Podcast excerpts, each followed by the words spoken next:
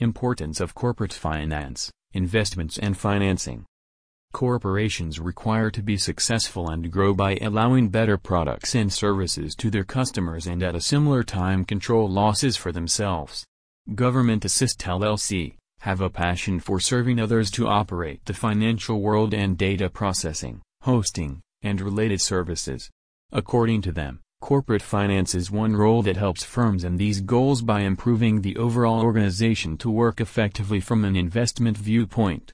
Corporate finance is involved with the future that the company is looking at and the different tactics they will apply to get the best out of it. The chief financial officer or the CFO has the main burden for a company's corporate finance role. At first look, the CFO's work may seem easy and fixed.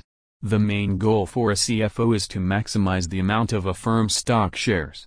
This looks like a very particular goal and stock prices are easily available for anyone to estimate the size and scope of success. But, in reality, the work is very complicated when the CFO has to evaluate various intertwined financial parts that have an effect on the overall achievement of a company and the price of its stocks.